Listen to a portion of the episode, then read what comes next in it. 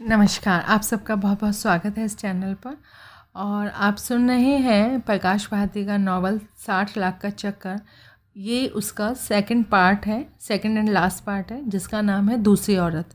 तो मैं इसी में ही इंक्लूड कर रही हूँ इस वाले नावल को भी, जो इसका दूसरा पार्ट है। और उम्मीद करती हूँ आप लोग इसे पसंद करेंगे। कॉपीराइट की वजह से मैंने इसका नाम मतलब टाइटल में और थंबनेल में नहीं लगाया है। तो आप समझ सकते हैं इस बात को। तो शू करते हैं नावल दूसरी औरत। अंधेरी सुनसान सड़क पर भागते विक्रम को पीछे दूर कहीं से आती सायरन की आवाज़ सुनाई दी। साफ़ ज़ाहिर था फायर की आवाज़ सुनकर किसी ने पुलिस को फ़ोन कर दिया था और अब तक आग के बारे में भी सूचित किया जा चुका होगा। विक्रम और ज़्यादा तेज़ी से भागने लगा। शैलजा की वहाँ उसके हाथों में थी। वो बुरी तरह हाफ़ रही थी। विक्रम बेरहमी से खींचता हुआ जबरन उसे साथ भागती रहने पर मजबूर कर रहा था। वो मन ही मन उस घड़ी को कोस रहा था जब निशा सिंह की बातों में आकर इस बखेड़े में पड़ा। उसका रोम रोम गुस्से से काँप रहा था और ये सारा गुस्सा शैलजा पर था। निशा का कोल्ड ब्लडेड मर्डर उसकी सौतिया ढाह का नतीजा रहा हो सकता था। लेकिन बेसमेंट में उसने जानबूझकर इरादतन आग लगाई थी, जो अपने आप में इस बात का सबूत था कि इस दोनों कामों के पीछे इस चालाक औरत की ज़रूर कोई गहरी चाल थी और उसके चाल ने सर्वनाश का मुकम्मल इंतज़ाम कर दिया था। विक्रम का जी चाहा कि उसका गला घोटकर यहीं मार डाले और उसकी लाश वहीं फेंक कर कार लेकर भाग जाए। इस तमाम बखेड़े से उसका रिश्ता जोड़ने वाली निशा सिंह तो मर चुकी थी, इसलिए अब किसी का भी ध्यान उसकी ओर नहीं जा सकेगा। लेकिन सूजी का ख्याल आते ही उसे ये विचार दिमाग से झटक देना पड़ा। ये ठीक था। मौजूदा हालात में शैलजा को साथ रखना एक ऐसी भयानक बम को साथ लिए घूमना था, जिसका रिमोट कंट्रोल किसी दूसरे के हाथ में था। इसके बावजूद विक्रम ऐसा करने पर मजबूर था। शैलजा से आसानी से लॉकर्स की चाबियाँ तो वो छीन सकता था, लेकिन लॉकर्स किस नाम से और किस बैंक में थे, उससे कबुलवाने का ना तो विक्रम के पास वक्त था और ना ही इस बात की कोई गारंटी थी कि किसी भी दबाव या मृत्यु के डर से वो सच बता ही देगी। वो साफ़ कह चुकी थी कि उस रकम को किसी और के हाथ हरगिज़ नहीं पड़ने देगी। इस चलाक औरत को चालाकी से ही मात दी जा सकती थी और मुनासिब वक्त आने तक उसे न सिर्फ़ साथ रखना होगा, बल्कि बड़ी पूरी हिफाजत भी उसकी करनी पड़ेगी। इस असलियत को स्वीकारने के बावजूद उसके प्रति विक्रम के गुस्से में कोई कमी नहीं आई। गिर, गिरती पड़ती सी शैलजा उसके साथ घिसट रही थी। वो पेड़ों के घने साय में खड़ी कार के पास पहुँचने वाले थे। विक्रम जेब से कार की चाबियाँ निकाल चुका था। सायरन की आवाज़ अभी भी काफ़ी दूर पीछे कहीं से आती हुई सुनाई दे रही थी। विक्रम ने शैलजा को धकेल कर कार का दरवाज़ा खोला और कंधे पर लटका अटैची नुमा बैग उतार कर पिछली सीट पर फेंका और ड्राइविंग सीट पर बैठकर इंजन स्टार्ट कर दिया। शैलजा दूसरा दरवाज़ा खोल के उसके बगल में आ गिरी और दरवाज़ा बंद कर दिया। उसकी साँसें लोहार की धोखने की तरह चल रही थी। विक्रम ने कार दौड़ानी आरंभ कर दी। हालात से बौखलाए और गुस्से से सुलगते विक्रम के दिमाग का एक हिस्सा अभी भी सही ढंग से काम कर रहा था। इसलिए डैशबोर्ड के सीमित और धूमिल प्रकाश में शैलजा पर निगाह पड़ते ही वो तेज झटका सा खाकर रह गया। वो खाली हाथ थी। उसका हैंड बैग उसके पास नहीं था। अब वो सकुशल हाईवे पर पहुँच गए थे। दूर दूर तक अन्य कोई वाहन नज़र नहीं आया। विक्रम दक्षिण की ओर कार दौड़ाने लगा। वो जानता था, बेहोश पुलिसमैन और मकान में लगी आँख को देखने के बाद मुश्किल से घंटे भर में पुलिस ने उस इलाके की तमाम सड़कें ब्लॉक करा देनी थी। गुस्से से दांत पीसते विक्रम को लगा कि वो एक भयानक मज़ाक बनकर रह गया था और जिसकी वजह से वो इस बखेड़े में पहले ही गले तक फंस चुका था और अभी भी खुद को फंसाए जा रहा था। वही चीज़ गायब हो चुकी थी। शैलजा अपने हैंड बैग को मकान में ही छोड़ आई थी, जिसमें लॉकर्स की चाबियाँ थी। अब वो चाबियाँ हमेशा के लिए मकान की राख के ढेर में दबकर रह जानी थी और बैग में रखे तीस हज़ार रुपये भी उन्हीं के साथ सुहा हो जाने थे। यानी अब उनके पास कुछ नहीं था। पुलिस उनके पीछे पड़ी हुई थी और वो बगैर पैसे ना तो भागकर कहीं दूर जा सकते थे और ना ही कहीं खुद को छुपा सकते थे। विक्रम जितना उत्तेजित, परेशान और फिक्रमंद था, शैलजा उतनी ही बेफिक्र थी। वो यूँ इतमान से सीट पर पसरी हुई थी कि मानो कुछ हुआ ही नहीं था। कुछ ही देर पहले जो भयानक कांड उसने किया था, उसका मामूली सा भी असर उस पर नज़र नहीं आ रहा था। उसकी इस हालत पर विक्रम को ताज्जुब से ज़्यादा गुस्सा आ रहा था। वो मुस्कुराई। तुम परेशान और गुस्से में लगते हो? बको मत। अजीब बात है। तुम्हारी दगाबाज पार्टनर को आसान मौत देकर उसकी चिता भी मैंने जला दी। इसके लिए मेरी तारीफ़ करने के बजाय तुम मुझ पर ही बिगड़ रहे हो। चुप हो जाओ तुम। हो तो तुम्हें अपनी सहेली की मौत का दुख हो रहा है हम्म? विक्रम उसे उलझने के बजाय सोचने लगा कि पुलिस ने उस तरफ़ शहर की सीमा के बाद, जहाँ से वो गुजर चुके थे, अगला रोड ब्लॉक कहाँ लगाना था? अगले कस्बे से परे या पहले? तुम बताते क्यों नहीं? आखिर बात क्या है? शैलजा ने उसे टोका। तुम नहीं जानती? नहीं। अगर तुम्हें पेचीदगियाँ पैदा करने और ख़तरों से खेलने का इतना ही शौक है, वो दांत पीसते हुए बोला तो पुलिस को फ़ोन करके बता दिया होता कि हम तुम्हारे मकान में थे? और उससे क्या होना था? तुम्हारा शौक पूरा हो जाता और उस सूरत में पुलिस से बचने का भी कोई रास्ता शायद निकल ही आता। ना तो अभी कौन सा पहाड़ टूट पड़ा है? सबसे बड़ा पहाड़ तो ये टूटा है, जिस चीज़ के लिए हमने यहाँ आने का रिस्क लिया था, अपने पागलपन की वजह से तुम उसे वहीं पर छोड़कर आ गई।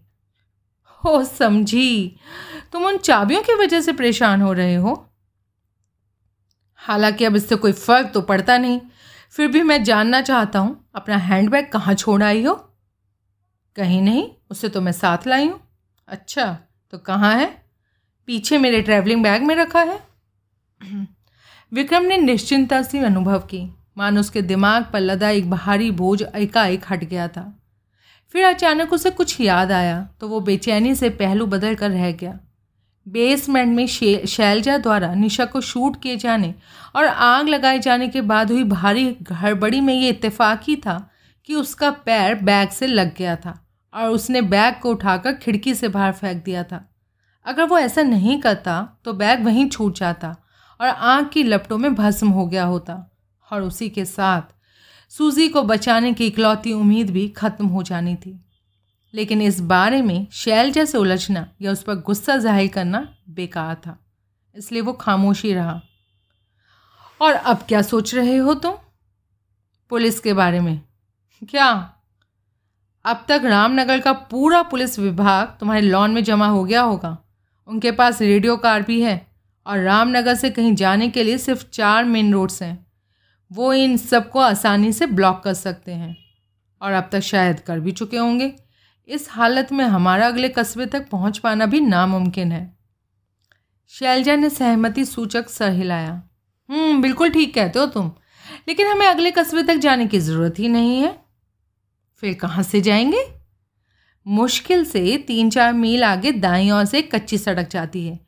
करीब दस मील आगे जाकर वो दक्षिण की ओर जाने वाली एक अन्य कच्ची सड़क से मिल जाती है।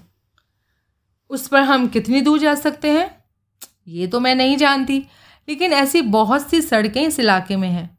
उनसे गुजरकर लगभग सौ मील का फासला तय करने के बाद हम दोबारा इसी हाईवे पर जा पहुँचेंगे। और ऐसी सभी सड़कों को पुलिस वॉच तो करा नहीं सकती।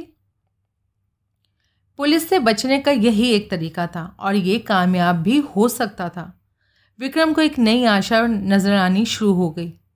जितना जल्दी हो सके, हाईवे से दूर हो जाने में ही कुशलता थी। एक एक सेकंड कीमती था। तीन चार मील का मामूली फासला भी उसे हज़ार मील की दूरी जैसा लग रहा था। उसने एक्सीटर पर और ज़्यादा दबाव बढ़ा दिया। तभी दूर सामने एक कार की हेडलाइट्स टिमटमाती नज़र आई। मन ही मन कुड़ते विक्रम ने फ़ौरन एक्सीटर पर दबाव कम कर दिया। तूफ़ानी रफ्तार से किसी कार को पास करना खतरनाक था। वो पुलिस की पेट्रोल कार भी हो सकती थी। कार अब औसत रफ्तार से भाग रही थी। उस स्थान पर सड़क पर एक लंबा मोड़ था। अगली कार काफ़ी आगे जाती दिखाई देने के बाद दिखनी बंद हो गई थी। हेडलाइट्स की रोशनी में दाई और एक कच्ची सड़क नज़र आ रही थी। यही है, शैलजा हाथ से इशारा करके बोली। विक्रम ने स्पीड को और कम करा और रियर व्यू मिरर पर देखा। पीछे एक और कार नज़र आ रही थी, लेकिन वो काफ़ी दूर थी। अगले मोड़ पर विक्रम ने कार कच्ची सड़क पर उतार दी। उस वक्त आसपास किसी को ना पाकर उसने राहत महसूस की। मगर व्याकुलता, पूर्ण तनाव के जिस दौर से वो गुजर रहा था, उसमें कोई फ़र्क नहीं पड़ा। सुरक्षित अपनी मंजिल पर पहुँचने से पहले उसमें कोई फ़र्क पड़ना भी नहीं था। क्षणिक बेफिक्री का दौर जितनी तेज़ी से आया, उतनी ही तेज़ी से गुजर भी गया। बेसरण में जो कुछ हुआ, उसके लिए अकेली शैलजा जिम्मेदार थी, लेकिन उस सारे कांड में खुद विक्रम भी उसी की तरह गले तक फंस गया था। वो मौका वारदात पर मौजूद था। वो रिवॉल्वर भी शैलजा ने उसी की जेब से पार की थी। और अब वो शैलजा की भागने में मदद कर रहा था। अगर पुलिस ने उन्हें पकड़ लिया तो चालाक शैलजा आसानी से सब कुछ उसके मत्थे मर सकती थी और वो खुद अपने बचाव में कोई ठोस सफ़ाई पेश नहीं कर पाएगा। पुलिस की निगाहों में शैलजा खुद को बेगुनाह साबित करने में भले ही कामयाब ना हो, लेकिन उसे अपने साथ फंसाने में ज़रूर कामयाब हो जाएगी। तभी उसे शैलजा की वो बात याद आ गई, जो उसने कहा था कि पुलिस के हाथों में पड़ते ही वो खुदकुशी कर लेगी। उस हालत में सारी बला उसके अपने ही गले पड़ जाएगी। विक्रम सिरहन सी लेकर रह गया। इस सारे सिलसिले में उसे बस एक ही तसल्ली थी कि उसका इरादा नेक था।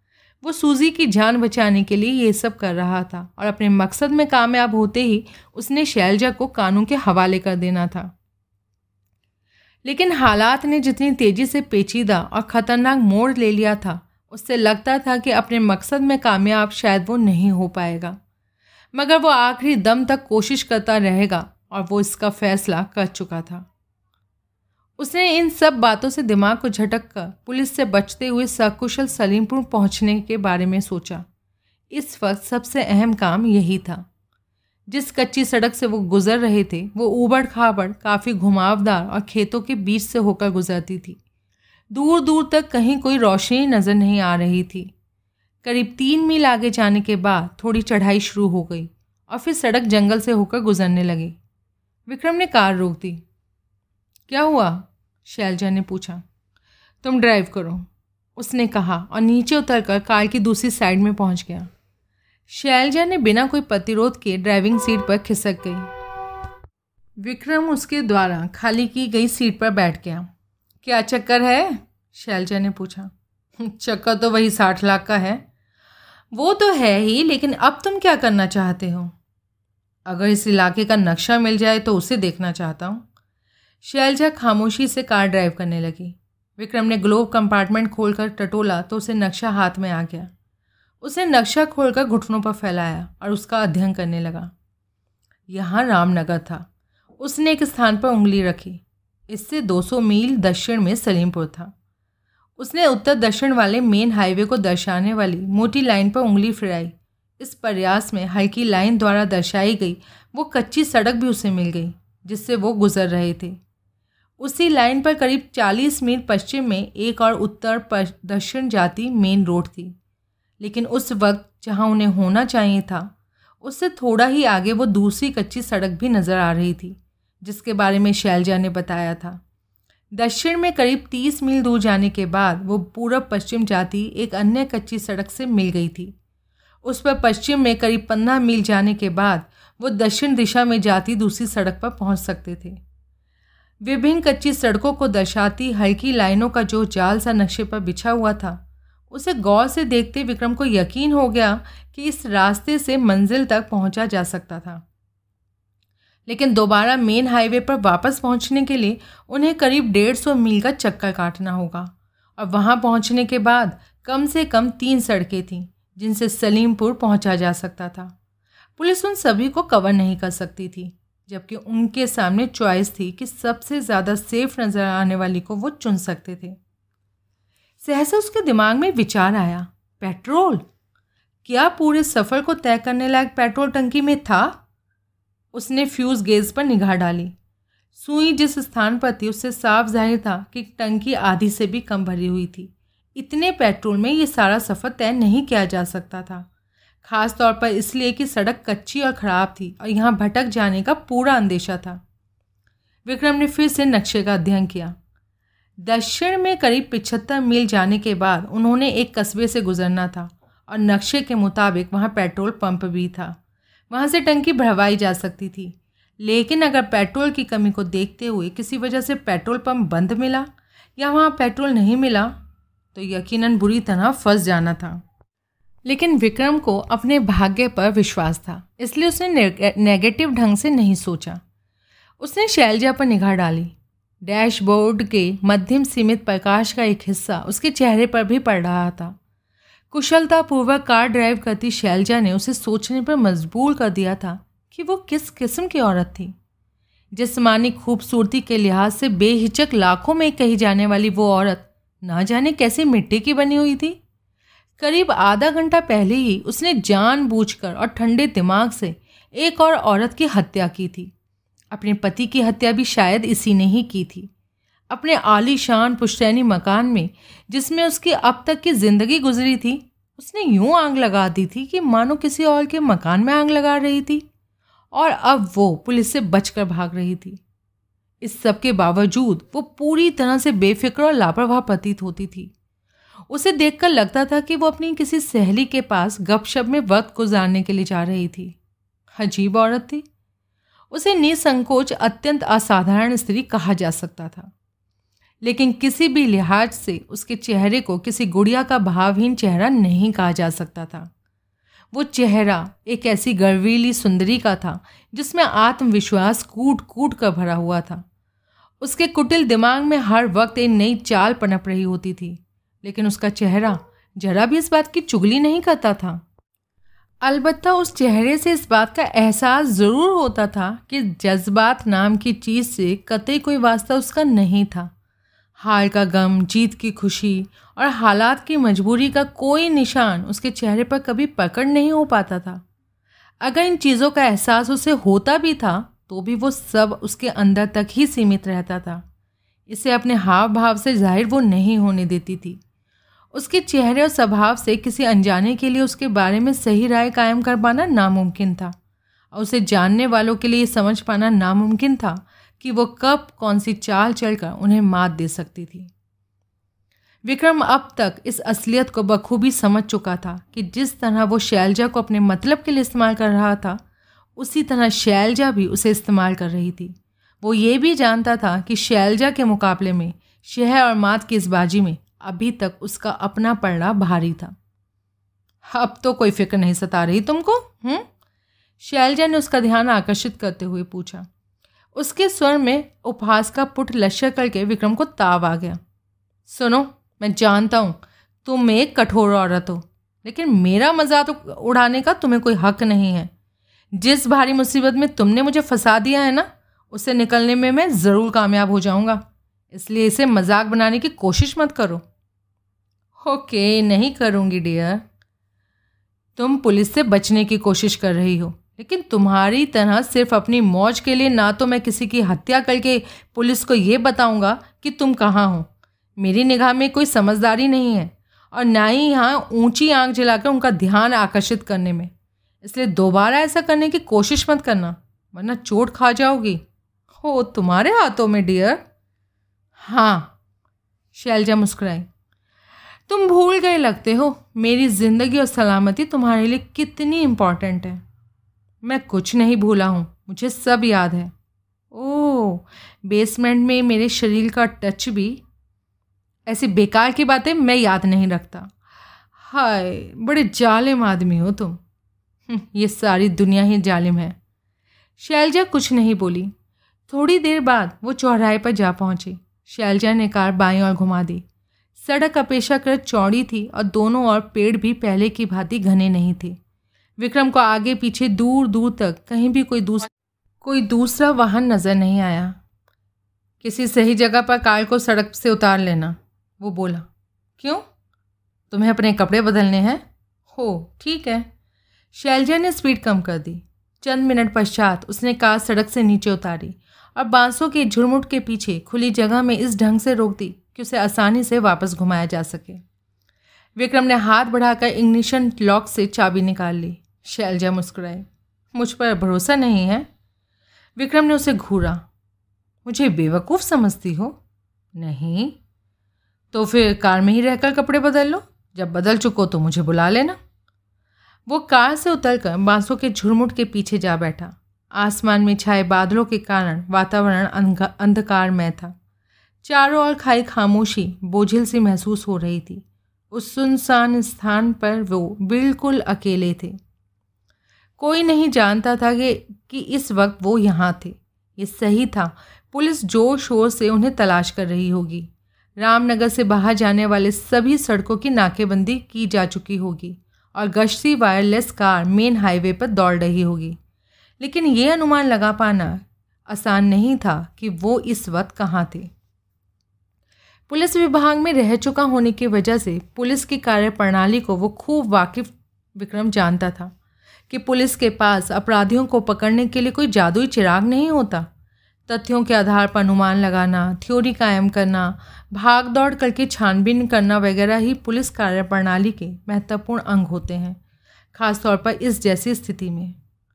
उसे लगभग पूरा यकीन था कि अगर तकदीर दगा नहीं दे गई तो वो पुलिस से बचकर भागने में कामयाब हो जाएगा। पुलिस एक साधन संपन्न और अधिकार प्राप्त सुसंगठित संस्था होती है, इसलिए उससे बच पाना मुश्किल होता है। मौजूदा हालात में भी बाजी उन्हीं के हाथ में थी। लेकिन बाजी जीतने के लिए दो सबसे ज़्यादा ज़रूरी बातों की जानकारी उन्हें नहीं थी। वे लोग ना तो ये जानते थे कि शैलजा किस कार में भाग रही थी और ना ही ये कि उसके साथ एक आदमी भी था। कार का मेक नंबर वगैरह क्या थे और शैलजा का साथी? बशर्ते कि वो अनुमान लगाने में कामयाब हो गए थे कि शैलजा अकेली नहीं थी। कौन था और देखने में कैसा था? इसका सीधा सा मतलब था। अगर वो शैलजा को उनकी नज़रों से बचा सका तो इस बखेड़े से निकलने में भी कामयाब हो जाएगा। तभी शैलजा ने धीरे से हाँक लगाई। विक्रम उठकर कार के पास पहुँचा। पैसेंजर सीट पर बैठी शैलजा डोम लाइट की रोशनी में अपना मेकअप सही करने की कोशिश कर रही थी। विक्रम ड्राइविंग सीट पर बैठ गया। शैलजा ने गाउन नुमा मैक्सी उतार कर फालसाई रंग का सलवार सूट पहन लिया था और इस लिबास में वो और भी ज़्यादा आकर्षक नज़र आ रही थी। उसने होठ पर लिपस्टिक का आखिरी टच देकर छोटा सा शीशा और लिपस्टिक वापस हैंडबैग में रखकर उसकी ओर देखा। कैसी लग रही हूँ मैं? हुँ? विक्रम ने डोम लाइट ऑफ़ कर दी। एकदम बढ़िया। कोई सोच भी नहीं सकता तुम एक और हत्या करके भागी हो। बार बार हत्या शब्द का प्रयोग मुझे अच्छा नहीं लगता। क्यों? क्या तुमने हत्या नहीं की? नहीं। मैंने उसे ख़त्म किया था, ताकि उसके साथ ही उसकी चालाकियाँ भी ख़त्म हो जाएँ। उस जैसी औरत को ज़िंदा रहने का कोई हक नहीं था। उसे ठिकाने लगाकर मैंने उस पर एहसान किया था, वरना उसका अंजाम बेहद खौफनाक होना था। तुम उसे जो चाहे कह सकती हो, लेकिन कानून की निगाहों में वो हत्या ही थी cold blooded murder okay okay, मैं बहस नहीं करूँगी। विक्रम गौर से उसे देख रहा था। अब तुम अपने हैंडबैग से वो तीनों चाबियाँ निकाल कर मुझे दे दो। शैलजा चौकी क्यों? इसलिए कि मुझे तुम्हारा साथ बहुत अच्छा लगता है। तुमसे ज़्यादा तुमसे मुझे इतना ज़्यादा लगाव हो गया कि मैं नहीं चाहता तुम किसी भी वजह से मुझे छोड़ कर चली जाओ। और मुझे तुम्हारी तलाश में भटकना पड़े। वेल well, लेकिन वो अकेली चाबियाँ भी तो तुम्हारे लिए बेकार हैं। जानता हूँ। फिर क्यों मांग रहे हो? क्योंकि तुम्हारे लिए बेकार वो नहीं है। और अगर आज रात हम बचकर भागने और सकुशल अपने ठिकाने पर पहुँचने में कामयाब हो जाते हैं तो अचानक तुम फैसला कर सकती हो कि मेरी मदद की और ज़्यादा ज़रूरत तुम्हें नहीं है। कम से कम उस कीमत पर तो बिल्कुल ही नहीं, जो तुमने देने का वादा किया है। शैलजा ने खोजपूर्ण निगाहों से उसे देखा। तुम्हें मुझ पर भरोसा नहीं है? विक्रम कटुतापूर्वक मुस्कुराया। सवाल भरोसे का नहीं, मैम, असलियत का है। हर वक्त तुम्हारी निगरानी मैं नहीं कर सकता। मुझे सोना भी होगा। और मैं नहीं चाहता कि जब तुम टॉयलेट जाओ तो वहाँ भी मुझे तुम्हारे साथ जाना पड़े। खुद तुम्हें भी ये अच्छा नहीं लगेगा। इसलिए इससे पहले कि तुम्हारे दिमाग में गोल होने का विचार आए, मैं उन चाबियों को अपने कब्जे में लेना चाहता हूँ। इससे मुझे थोड़ी तसल्ली रहेगी। शैलजा बड़ी ही सर्द निगाहों से उसे देख रही थी, विक्रम ने उसकी ओर हाथ फैला दिया। अभी मैं मांग रहा हूँ, अगर नहीं दोगी तो सख्ती से भी पेश आ सकता हूँ। शैलजा ने बगल से हैंडबैग से निकाल कर चाबियाँ उसे दे दी। विक्रम ने चाबियाँ अपने पर्स में रख ली। गुड, इसी तरह सहयोग करते रहना ही तुम्हारे हक में बेहतर होगा। शैलजा कुछ नहीं बोली। विक्रम ने अपनी रिस्ट वॉच पर देखा। सवा नौ बज रहे थे। वक्त जाया करना खतरनाक था। वहाँ से भाग जाने में ही सलामती थी। कार वापस सड़क पर लाकर वो यथासंभव तेज़ रफ्तार से ड्राइव करने लगा। सड़क पर जगह जगह छोटे छोटे गड्ढे बने हुए थे, इसलिए उसे पुनः स्पीड कम कर देनी पड़ी। वो मन ही मन हैरान था कि शैलजा ने एक बार भी ये जानने की कोशिश नहीं की थी कि वो जा कहाँ रहे थे। शैलजा ने मानो उसके विचार पढ़ लिए थे। बाय द वे हम जा कहाँ रहे हैं? सलीमपुर. वहीं क्यों? क्योंकि साठ लाख रुपए की रकम भी तो वहीं है। वहाँ तुम्हारा अपना तो कोई ठिकाना है। मैं वहीं रहता हूँ। मैं वहीं रहता हूँ। कहकर विक्रम ने अपना एड्रेस उसे बता दिया और फिर पूछा याद रहेगा? हाँ। मुझे भी पुलिस से छुपा कर वहीं रखोगे? हम्म, फ़िलहाल तो यही करना पड़ेगा। मतलब? मेरी मकान मालकिन दो हफ़्ते के लिए शहर से बाहर गई है। इस तरह कम से कम बारह रोज़ तो तुम वहाँ रह सकती हो। विक्रम ने जवाब दिया हालाँकि वो जानता था, एक हफ़्ते से ज़्यादा वक्त उसके पास नहीं था, और उसे हफ़्ते भर में ही ये किस्सा निपटाना होगा। लेकिन शैलजा को भुलावे में रखना ज़रूरी था। और उसके बाद? कोई और ठिकाना ढूंढ लेंगे, जो कि तुम ढूंढ ही लोगे। हाँ? यानी तुम्हें पूरा यकीन है कि करीब दो महीने तक तुम मुझे छुपा कर रख सकते हो? हाँ। और तुम्हारी अब तक की परफॉर्मेंस देखकर मुझे भी यकीन होने लगा है, तुम ऐसा कर सकोगे। शैलजा ने कहा और फिर संक्षिप्त मौन के पश्चात बोली, अब तुम्हारे बारे में बात चल ही रही है तो ये भी बता दो, तुम असल में हो कौन? मेरा नाम विक्रम है, विक्रम खन्ना। ये तुम्हारा असली नाम है? हाँ मेरे यार दोस्त मुझे विक्की कहते हैं। करते क्या हो? बेकार हूँ, तगड़ा हाथ मारने के फेर में रहता हूँ। लगता है आप तुमने मुझ पर एतबार करने का फ़ैसला कर लिया है, इसलिए अपने बारे में ये सब बता रहे हो। पहले बताने का मौका ही कब मिला था? हंटिंग कैंप के उस बंगले के बारे बारे में नहीं बता सकते थे? नहीं, क्योंकि वहाँ तुम्हारे चाहने वाले वो दोनों भाई बहन भी मौजूद थे। ओह, ये तो मैं भूल ही गई थी। खैर, अगर हम सही सलामत सलीमपुर पहुँच जाते हैं तो इस कार का तुम क्या करोगे? तो मैं अपने फ्लैट में पहुँचाने के बाद इसे एयरपोर्ट पर छोड़ दूँगा और वहाँ से टैक्सी से वापस आ जाऊँगा। क्या ऐसा करना ठीक होगा? क्यों इसमें क्या खराबी है? जब तक तुम मुझे इस इलाके से बहुत दूर कहीं पहुंचाओगे तो हमें प्लेन से सफ़र करना होगा। ये सोचते हुए कार को एयरपोर्ट के बजाय किसी दूसरे स्थान पर छोड़ना ही बेहतर होगा। जहाँ तक मैं समझता हूँ, पुलिस को ये पता नहीं चल सकेगा तुम इसी कार द्वारा भागी हो। और अगर पता चल भी जाता है और ये कार उन्हें एयरपोर्ट पर मिल भी जाती है तो समझेंगे कि तुम प्लेन पकड़कर कहीं दूर भाग गई हो। जबकि किसी दूसरी जगह कार छोड़ने से उन्हें ये समझने पर मजबूर नहीं किया जा सकता। उस हालत में वो सीधा एक ही नतीजा निकालेंगे कि तुम सलीमपुर में ही कहीं हो। हम्म और अगर उन्होंने विभिन्न फ़्लाइट्स की पैसेंजर लिस्ट चेक करने और फ़्लाइट्स के क्रू से पूछताछ करी और इस वजह से नतीजा निकाल लिया, तब? वेल, उस सूरत में तुम्हारे लिए खतरा बढ़ जाएगा। तुम सड़कों पर नहीं निकल सकोगी। और सड़कों पर निकले बगैर मैं बैंक से रकम कलेक्ट नहीं कर पाऊँगी। जानता हूँ। तो फिर इस कार को रेलवे स्टेशन पर छोड़ना ज़्यादा ठीक रहेगा, क्योंकि वहाँ से किसी पैसेंजर के बारे में मालूम हासिल करना एयरपोर्ट के मुकाबले में कहीं ज़्यादा मुश्किल काम है। विक्रम को उसका ये विचार पसंद आया। ठीक है, हम पुलिस की सरगर्मी ख़त्म होने का इंतज़ार करेंगे, उसने कहा। और उन बैंक लॉकर्स को तुमने कब तक का किराया चुकाया हुआ है? अगले साल इकतीस मार्च तक का हम्म, तब तो कोई दिक्कत पेश नहीं आएगी। तुम आराम से छुपी रहकर इंतज़ार कर सकती हो। इस बीच तुम्हारा हुलिया बदलने का भी कोशिश हम करेंगे। हाँ इस बारे में कोई योजना है तुम्हारे दिमाग में? तुम्हारे इन लंबे घने और स्याह बालों को काट कर छोटा करके इनका रंग भी बदला जा सकता है।